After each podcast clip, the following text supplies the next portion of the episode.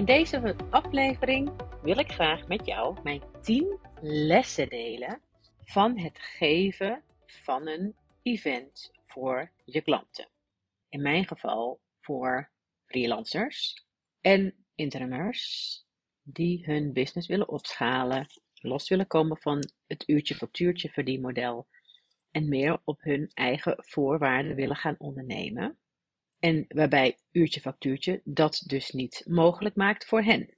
Ik deel mijn 10 lessen met je, want het organiseren van een event voor jezelf is heel tof, heel uitdagend en leert je heel veel. Dus ik wil je meenemen erin, omdat het in dit geval over een event gaat, maar ik denk dat het in meerdere situaties is dat de lessen die hier uit te halen zijn, dat je die ook bij andere zogenaamde bold moves, ja, die je daar ook in verder kunnen helpen. En de eerste start met de doelgroep. Toen ik mijn event aankondigde, was die super goed gefocust op mijn niche, de freelancers en de interimers. Was mijn boodschap ook, zat die ook echt op een ander verdienmodel vinden dan uurtje factuurtje. Het ging over die vrijheid, over het ondernemen op je eigen voorwaarden. En de eerste mensen die instapten, die zaten ook specifiek in die doelgroep. Er stapte daarnaast ook iemand in, of eigenlijk twee mensen, en die zaten niet per se, het waren geen freelancers of interimers, waren ze wel, was een van hen wel geweest. Maar die waren al veel verder, maar sloegen wel aan op dat op uurbasis je facturen bepalen. Dus tot daartoe ging het nog goed met mijn focus op die niche, wat ook mijn niche was. Maar mijn allerbelangrijkste les is: stick to the plan. Hou je aan die focus. Want wat ik merkte, en ik weet zeker dat dat tickets heeft gekost, is dat ik op een gegeven moment met heel veel mensen over mijn event ging praten. Ook wel met mensen waarvan ik dacht dat die wel in mijn doelgroep zouden vallen. En dat doen ze ook daadwerkelijk als in, ze waren freelance of interimer, werkt op uw factuurbasis. Maar door daar eh, dus met die eentjes, dus NS1 personen te praten, ging ik soms wat zij zeiden te letterlijk nemen. En sommigen vonden bijvoorbeeld uurtje factuurtje helemaal geen probleem. Anderen die voelden niks bij de term interimer, terwijl ze wel interimopdrachten deden. Maar die vonden zichzelf die zagen zichzelf meer al als ondernemer, terwijl ze geen aanbod verkochten, maar gewoon, nou ja, wat ik net zei, een interimopdracht deden. Terwijl het event natuurlijk zou gaan over die, het opschalen van je business, of het, of het anders inrichten van je business. En in plaats van te denken van, nou ja, oké, prima, dan is het niet voor jou, merkte ik dat ik toch, en dat is, was zo irritant om te merken, want dit is natuurlijk waarom mijn klanten een ondernemerscoach zoals ik hebben, om ze daarvoor te behoeden. Maar ik ging me daardoor laten afleiden. Dus wat er gebeurde, en dat kan dus nu, in dit geval was dat met mijn event, en met een event is het ook nog zo, dat staat, nou dat is eigenlijk met een aanbod ook zo, maar dat staat natuurlijk, de inhoud staat nog niet, weet je, je kan dat nog de dag van tevoren veranderen, bewijzen van. Dus dat kan je nog afstemmen op wie er gaat komen. Maar dat was dus ook gelijk het gevaar, omdat ik daardoor te flexibel omging met het hele concept. En ik weet 100% zeker dat de boodschap van waar is het nou voor, wat kom je doen? Waarmee ga je naar buiten? Die heb ik zo vaak aangepast, omdat ik dan weer iemand sprak, dacht ik, oh ja, dat is ook een goede insteek. Oh ja, dat is wat er leeft. En dan ging ik het daar weer op doen. Nou, op een gegeven moment was ik zelf bijna de weg kwijt. En wat was daar nou de achterliggende gedachte van? Dat was toch echt wel, in dit geval mijn, maar dat komt bij heel veel ondernemers voor, weet ik, is toch dat angst voor tekort, voor, voor je wil gewoon die tickets verkopen. Dus je gaat je toch, althans ik ging me dus toch stiekem een beetje in bepaalde bochten wringen. En nou, wat hier een goede les uit is, ten eerste dat die neiging dus blijft. Dus ik weet supergoed hoe dit werkt. Het is precies wat ik, waar ik mijn ondernemers op coach. Het is precies wat ik wil zien gaan. En Je zit er middenin, je zit in de fles, je ziet niet op het etiket wat de gebruiksverwijzing was. En je maakt gewoon de fout. Nou ja, ik noem fout. Ik vind eigenlijk, ik zie het wel enorm, en dat scheelde wel in het proces ook, ik zie het altijd als les, want ik zie gelijk dat het gebeurt. Het is een soort alsof je dus meegaat op een beweging. Op het, is een beetje dat je op zo'n golf zit. Van je, je zwemt de ene kant op, maar die golf, nee, want je denkt, nee, nee, nee, nee, nee, die kant moeten we niet op. En toch neemt je golf weer die andere kant op. Waarbij je natuurlijk zelf dat in beweging zet. Hè? Het is niet zo dat dat de schuld van de golf is, want je doet dat toch echt zelf. Ik deed dat in dat geval wel echt zelf, door me toch te veel te laten leiden door de antwoorden die ik kreeg. Uh, dus dat is de eerste les. Als je iets organiseert, zorg ervoor dat je super helder hebt voor wie doe ik dit en wat gaan we doen. En hoef je dus niet letterlijk de speech te weten of de, de oefeningen of wat je dan ook daar wil gaan doen. Maar wel natuurlijk de, de grote lijnen. Die had ik super scherp. Kwamen gelijk mensen op. Vervolgens ben ik toch gaan dwalen. En ik weet zeker dat het tickets heeft gekost. Een tweede les dat was ook echt een goeie. Heb ik me pas op het einde gerealiseerd dat dit eigenlijk niet zo slim was. Terwijl achteraf denk ik, hoe dan? Hoe heb ik dit nou niet van tevoren kunnen bedenken? Maar ja, als je erin zit, dan zie je het dus niet. We hadden heel snel, en dat was ook wel op laag risico, we hadden heel snel een locatie, een hele toffe locatie. En daar konden max 50 tot 70 mensen in. Nou, 70, officieel was het 50. Maar we dachten groot, dus we dachten, nou, misschien kan het ook wel 70. Ik realiseerde me te weinig hoeveel het toch wel trekken is om een event vol te krijgen. En ik heb me daardoor een beetje laten. Ik had het kunnen weten. Ik had het kunnen weten. Maar ik heb me toch laten leiden door de buitenkant van anderen.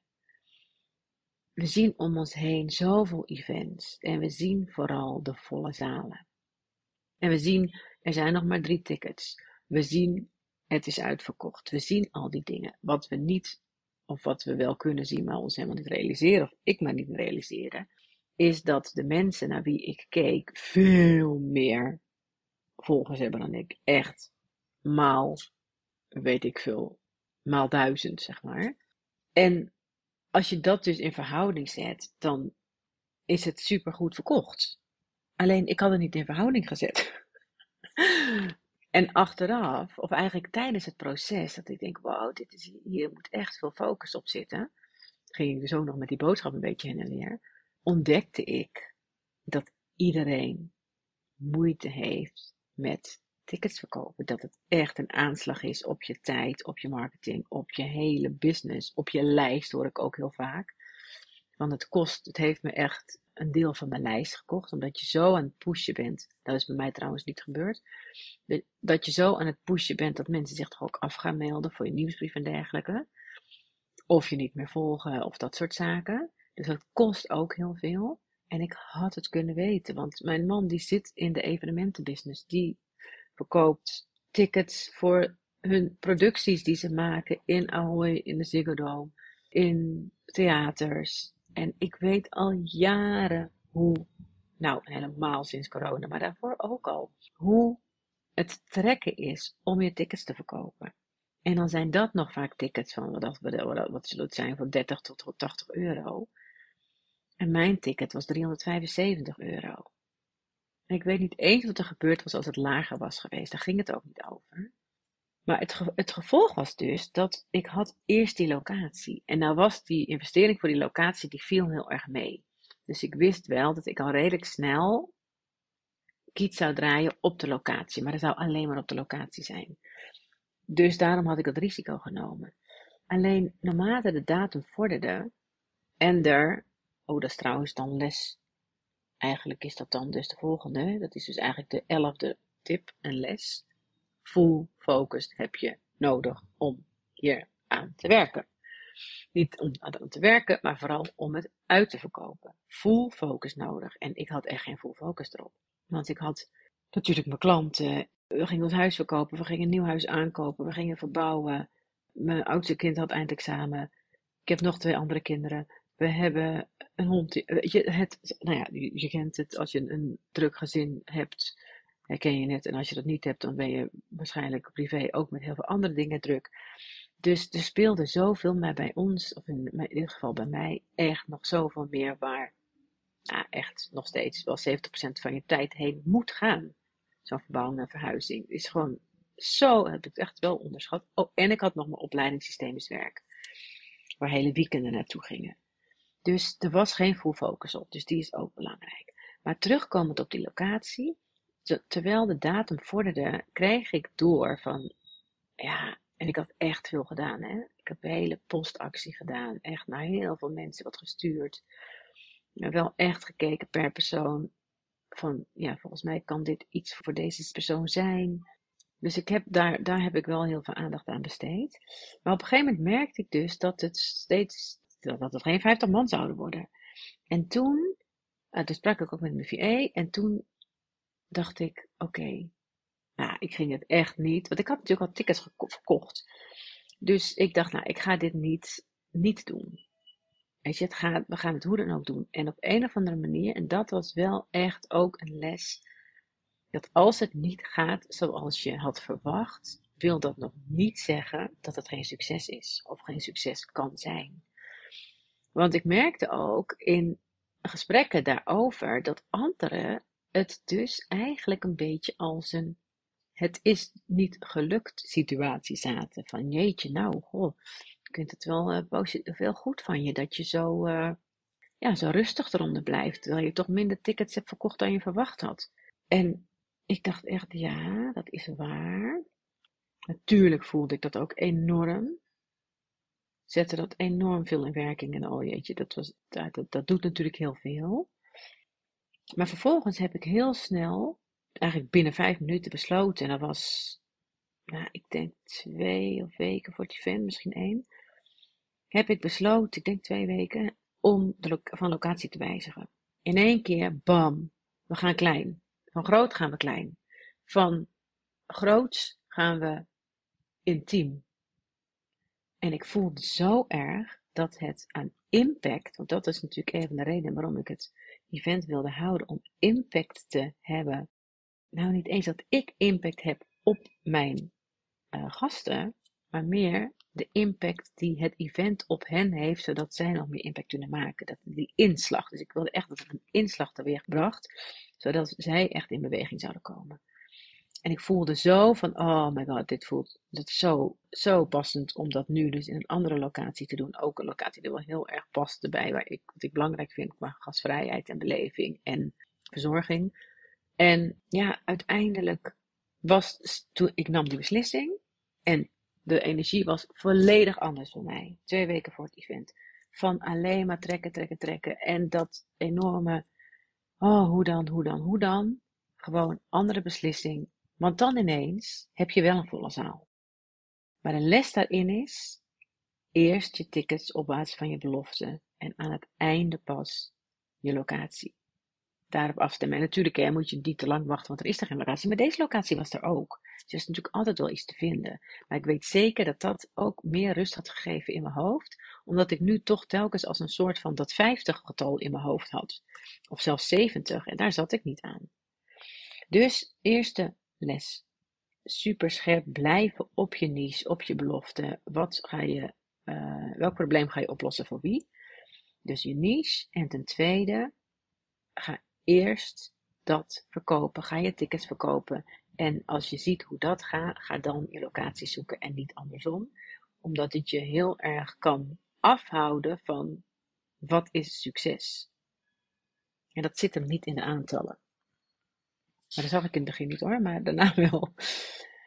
Drie is je belofte. Dat je heel helder hebt wat je belofte is. En uh, de grap is dat, en die zit een beetje op één ook, hè, die doelgroep natuurlijk scherp hebben. En die, ja, die, die staat niet los van de belofte.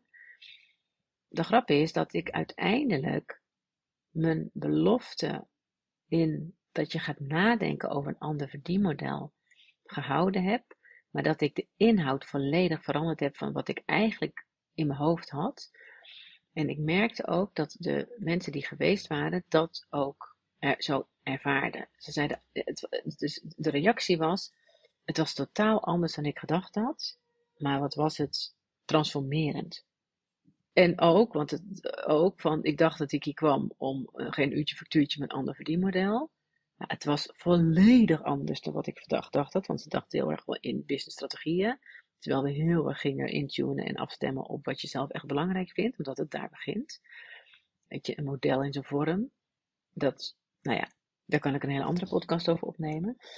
Maar uiteindelijk was het wel zo van, en ik heb ook veel meer inzicht in hoe we de business anders kunnen inrichten. Dus de belofte was er wel, maar hoe ik het gedaan had was heel anders. Dus uh, zorg ervoor dat je die dus ook scherp hebt in combinatie met die doelgroep.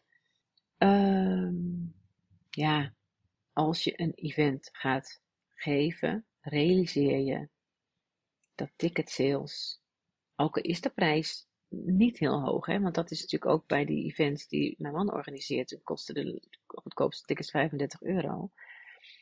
Het is intensief. Dus realiseer je dat. En dat, had ik, dat is dus een les van mij van, oh ja, die had ik even niet, niet uh, die wist ik wel, maar die had ik een soort van geblokt. Dus dat is de vierde. Vijfde, die gaat eigenlijk over als het event is. En dat is ook de stick to the plan als het gaat over jouw presence.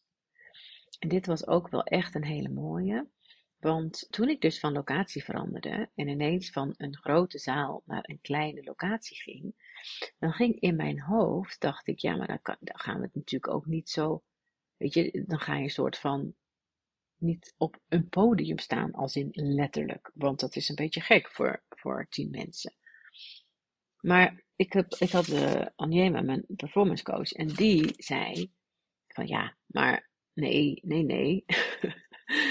we gaan het nog steeds groots spelen. Dus uiteindelijk hadden we met elkaar doorgesproken dat ik nog steeds een opkomst had. Dat ik, en dat was ook allemaal best wel last minute. Alles moest eigenlijk last minute op een gegeven moment natuurlijk, omdat we uh, die locatie veranderd hadden. En het was ook een hectische periode. Ik weet nog dat ik een Zoom-call had met haar en dan zat ik in de garage omdat ik thuis niet kon zitten, want daar hadden we kijkers voor het huis. Dus oh, met de hond in de garage. Dus het was echt, uh, mijn VA was op vakantie de week voor het event. Dus ik moest nog helemaal mijn eigen werkboeken maken. Nou, opmaken, laten printen. Nou, het zag er allemaal fantastisch uit. Dus het is allemaal natuurlijk weer gelukt. Dat weet ik ook van mezelf, dat ik dat kan knallen. Maar uh, de play it big. Dus uiteindelijk hadden we toch besloten van nee, ik ben niet aanwezig als de mensen binnenkomen. Uh, in plaats van, weet je, dat doe je normaal natuurlijk wel. Dat was ook helemaal in mijn hoofd. Want ja, natuurlijk ben ik daar dan als de gastvrouw. Maar ik was nu niet de host. Ja, ik host natuurlijk wel het event. Maar ik was natuurlijk de business coach die daar uh, zou zijn. En iemand anders mocht je mocht ontvangen. Nou, dat, dat pakte ook heel goed uit. En het grappige was ook dat, ja, wat ik heel tof vind aan het zijn van een ondernemers- of business coach, is dat je natuurlijk ook op veel vlakken je klant kan triggeren en ongemakkelijk, zich ongemakkelijk laten voelen. En de grap was, dus ik was echt opgekomen uiteindelijk, onder applaus. Uh, want het werd natuurlijk ingezet, dus een soort uh, van nu, nu komt ze boven gaan klappen. En dat was natuurlijk, oh ja, ik vond dat natuurlijk best wel, uh, Oh, juist als het zo intiem is, hè, is dat denk ik nog spannender dan dat het een, een grote anonieme zaal is. Ja, weet ik wel zeker. Maar daarom was het zo goed om het wel te doen.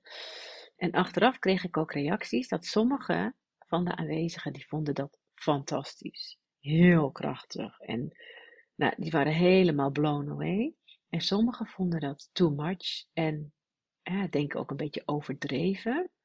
En het maakt dus niet uit Niemand heeft daarin gelijk. Het zegt alleen iets over waar je zelf staat. Het is een spiegel op jezelf. En dat vind ik zo mooi aan dit soort situaties. Dat ik denk, oh interessant, oeh ja, zo tof. Dat voor de ene is het de ambitie, voor de ander is de grootste angst. En wat ontzeg je jezelf daarmee? Of eigenlijk welke stappen heb je nog te zetten? En, dat en niet omdat jij ook zo op moet komen, maar omdat je ergens jezelf misschien wel klein houdt als het gaat over jezelf groots neerzetten. Super interessant vind ik dat. Les nummer 6. Doe wat je wilt. Dat was ook een spannende, maar die voelde ik zo erg. En dat heb ik ook eigenlijk dus last minute gedaan. Ik had de hele tijd dus die focus op, ondanks dat ik met die boodschap heen en weer ging, van oké, het gaat over een verdienmodel, het gaat over het opschalen van je business, het gaat over van uw factuur naar een andere manier van ondernemen, het gaat over ondernemen op jouw voorwaarden. Ik heb hier ook masterclasses voor. Ik koos mijn klanten erin. Ik heb er allemaal strategieën voor, modellen om dat te doen. Die ik allemaal zou kunnen inzetten. En last minute besloot ik, nee, we gaan het anders doen. We gaan beginnen bij de allereerste stap, voordat je überhaupt over een verdienmodel na kan gaan denken. En dat is, als het gaat over ondernemen op jouw voorwaarden, wat wil je echt? Wat is je verlangen? Dus de hele ochtend ging het alleen maar over verlangen. Ik heb een visualisatie geschreven. We hebben een systemische opdracht gedaan. Iedereen had een item mee van huis, wat een symbool stond voor hun verlangen. Super veel tijd besteed, individuele tijd, aan het laten uitspreken spreken van je verlangen. Aan het einde van de dag zijn ze gaan spreken met in de versie van zichzelf, zoals ze zich voor zich zien als ze dat verlangen zouden volgen. Dus het ging eigenlijk over verlangen. Omdat ik zo voelde van ja, ik kan nu gewoon heel strategisch en uit het hoofd dingen gaan roepen en stappen plannen. En weet je dat je, je hebt dit verdienmodel, je hebt die, je die, je kan dat doen, dan dat doen, dat doen. Dit is slim daarvoor, dit is van mijn voordeel, nadeel. Ik denk, maar hoe weet je nou wat je moet kiezen als je niet eens weet wat je verlangen is? En daar zat echt de shift, want dat was volledig anders dan natuurlijk over business en strategieën praten. Dat ging echt over afstemmen, op intunen, op een heel, veel meer vrouwelijke energie. En hadden sommigen echt niet verwacht. Maar dat vond ik dan ook alweer heel erg leuk. Er was er ook, er was ook één vrouw en die had het ook helemaal niet verwacht. Maar het bleek echt dat ze dat echt juist fantastisch vond. Dus weet je of het helemaal daarvan is. Dus dat was ook heel tof. En dat was wel echt ook een van de. Ja, dat vind ik sowieso. Het is, dat vind ik ook met een podcast. Dat vind ik ook met. Natuurlijk moet je afstemmen op je klant. Maar ik voel ook steeds meer zoom uit en doe gewoon wat je zelf wil. Weet je, dit is jouw leven, dit is jouw business. En mensen die die energie voelen, die willen met je samenwerken. En altijd maar voegen naar de ander, dat gaat helemaal niet over die ander. Dat gaat alleen maar over jezelf om gezien te worden en om gewaardeerd te worden. Maar doe lekker wat je zelf wil. Nou, dat voelde ik ook heel erg. En dat is ook echt, vind ik, hele toffe bold moves. En dat, dat zie natuurlijk ook bij anderen die events geven. Weet je, dus op een gegeven moment bij Manifest van Simone Levy was dat ook. Die dacht ook, it, ik ga gewoon hier een of andere theatershow van maken, omdat ik dat leuk vind. en op wat je daar dan ook van vindt, dat maakt dus niet uit. Weet je, die, die energie, dat had ik uiteindelijk ook gedaan. Van, weet je, ik ga hier nu gewoon volledig een event van maken wat helemaal in mijn energie zit. Ook een kant van mij die helemaal niet zichtbaar is heel vaak, maar ik ga het gewoon wel doen. De volgende, wat heb ik haar? Be there. Ja. Wat ik bedoel daarmee is, ook als het niet gaat zoals jij verwacht had, want dat was in dit geval natuurlijk zo, minder tickets verkocht, als, als het dan zover is en je hebt nieuwe beslissingen genomen, ga er vol voor. En die voelde ik zo erg, juist omdat dus mensen in mijn omgeving, uh, ik weet ook eigenlijk niet waarom, maar het toch een beetje, ik denk uit een soort medelijden, terwijl ik mezelf heel krachtig voelde. Dus dat klopte namelijk helemaal niet. Zo van jeetje, nou wel knap hoor, dat je, zo, uh, dat je het zo hebt kunnen omturnen. Terwijl ik al lang daar niet meer was. Ik was gewoon van, oké, deze beslissing gaan we nemen. We gaan er vol voor. Ik ga dit helemaal nelen. Dus dat was ook echt een les. Weet je, gaat het niet zoals je het wil? Verander het en ga daar vol voor. Want ik vond het fantastisch. Echt, echt fantastisch die dag.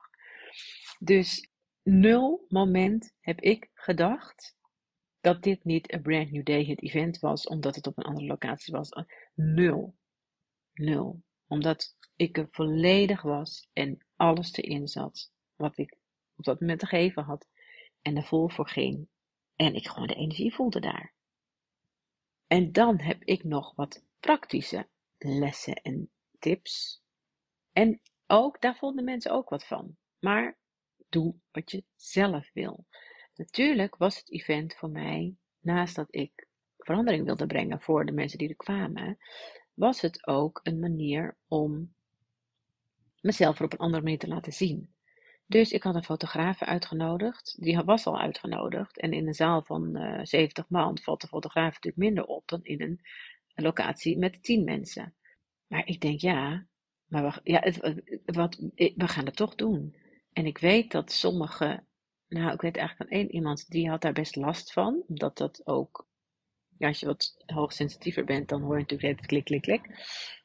Maar ik wist ook wat voor investering het was, weet je. En wat ik uh, de hele, de hele, het hele verhaal natuurlijk. En ook hoe, wat het, als je, de, als je ook zelf als, als uh, gast daar aanwezig of als bezoeker aanwezig was, hoeveel je eraan had. En dat hebben sommigen ook echt teruggegeven van, wow, dit gaat echt nog weken doorwerken. En wat is er? En weet je, die kwamen echt soort van boven aan het eind van de dag van, wat is hier gebeurd, jongen? Wat, wat, dat het zo, ja, in het onbewuste zat eigenlijk.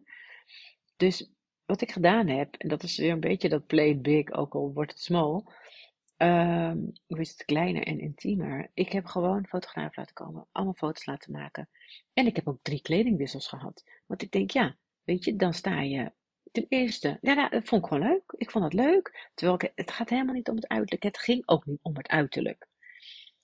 En stel je nou voor dat het wel om het uiterlijk ging. Stel je voor dat ik had kunnen denken van, oh ja, jeetje, het gaat mij natuurlijk om het uiterlijk. Het gaat mij natuurlijk ook omdat ik ook zelf op een andere manier wil laten zien. Met de fotograaf. En dan heb ik verschillende kledingwissels. Dus dan heb ik telkens wat anders aan. Dus het is wat dynamisch in mijn content straks. Weet je, er was natuurlijk al wat vertegens bedacht. En ik had kunnen denken, nou, is natuurlijk hartstikke overdreven. Want alsof het alleen maar over het uiterlijk gaat. Had ik kunnen denken, dacht ik niet trouwens. Maar ook stel je voor je denkt dat. Wat ik steeds meer leer is, nou en. Nou en. Wie zegt dat het niet over het uiterlijk mag gaan? Weet je, wie, wie? Dat zijn allemaal oordelen die we onszelf zo goed kunnen vertellen en die anderen waarschijnlijk ook vinden. Dus daar heb ik me gewoon niks van aangetrokken en ik dacht, fuck it, doe het gewoon. dus ik had vier setjes bij me, ik heb er drie aangedaan. Dus heel tof. En die fotografen, foto's, ja, is heel tof foto's gemaakt, waar ik heel blij mee ben. Mijn negende les is de follow-up. Dus ik had aan het einde, uh, ja, de, ik, ik, ben van oorsprong marketeer, dus dat zit natuurlijk wel een beetje in om de aanloop en de after, de naloop, zeg maar, ook uh, te faciliteren. Dus ik had aan het einde al eens een opdracht gedaan en heb ik een maand later heb ik weer ze daar een follow-up aan gegeven. En ik ga nu weer een follow-up geven op basis van wat er op het event gebeurd is. Heel tof. Dus vergeet je follow-up niet. Was een les, was ik niet vergeten, maar is wel heel tof om te doen. En de laatste, ja, ook al gaat je event helemaal zoals je bedacht had, ga je ver boven je ticket sales, moet je mensen nee verkopen. Op het moment dat je een stap zet die groot voelt, dan is je ego heel hard aan het praten als het goed gaat, want oh my god, het gaat goed, zo meteen kan ik het niet waarmaken. Als het niet goed gaat, oh my god, we verkopen geen tickets, uh, nu ben ik een mislukte ondernemer. dat dacht ik niet per se hoor, maar uh, ik dacht wel, oh my god, waar, waar zit de knop om die tickets te verkopen? En je ego zegt je zoveel en luister naar hem, hoor hem praten, zeg bedankt en ga door. Dat heb ik ook echt geleerd. Het toffe is ook dat als je een big move maakt, dat je ego gaat praten en dat je dus zo goed leert hoe je daar mee om te gaan. Want het is zo irritant, dat ego dat het aan praten is. Maar die gaat natuurlijk steeds harder praten hoe groter de stap is. En daarom was dit ook zo'n toffe les. En zo'n toffe belevenis en zo'n toffe stap om te doen. En heb ik er zoveel aan gehad. In heel veel opzichten. Dus de vraag is nu met deze 10 lessen, die heb ik nu op het event geplakt, maar die kan je natuurlijk op elke big move plakken. Wat is nou hetgene waar jij nu tegenaan hikt, wat je stiekem al heel lang wil, maar niet doet? Waarschijnlijk omdat je ego heel veel dingen tegen je aan het vertellen is. Ik ben benieuwd. Heel tof als je dat met me wilt delen. Dankjewel voor het luisteren en tot de volgende aflevering.